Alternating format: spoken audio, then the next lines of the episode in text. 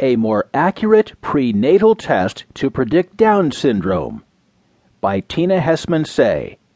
From Science News Magazine, April 4, 2015. A prenatal test that examines a baby's DNA in a sample of the mother's blood is much more accurate for detecting Down syndrome for most women than standard screening methods are in a study of 15,841 pregnant women, babies identified by the DNA test as having an extra copy of chromosome 21 had an 80.9% chance of actually having Down syndrome.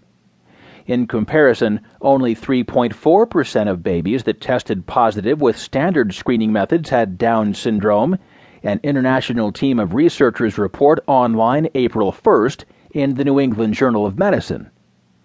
In the United States, one in 691 babies is born with Down syndrome. Standard screening methods include ultrasound and maternal blood tests that measure certain proteins.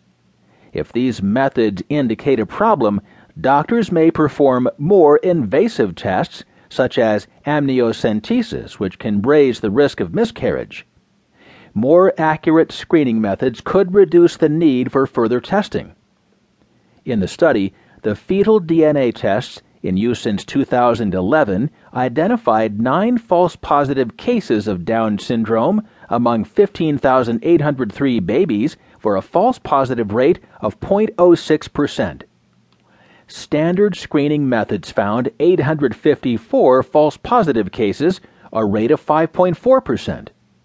The DNA test was also more reliable for detecting extra copies of chromosomes 13 and 18, which can cause miscarriage, severe birth defects, stillbirth, or death in infancy.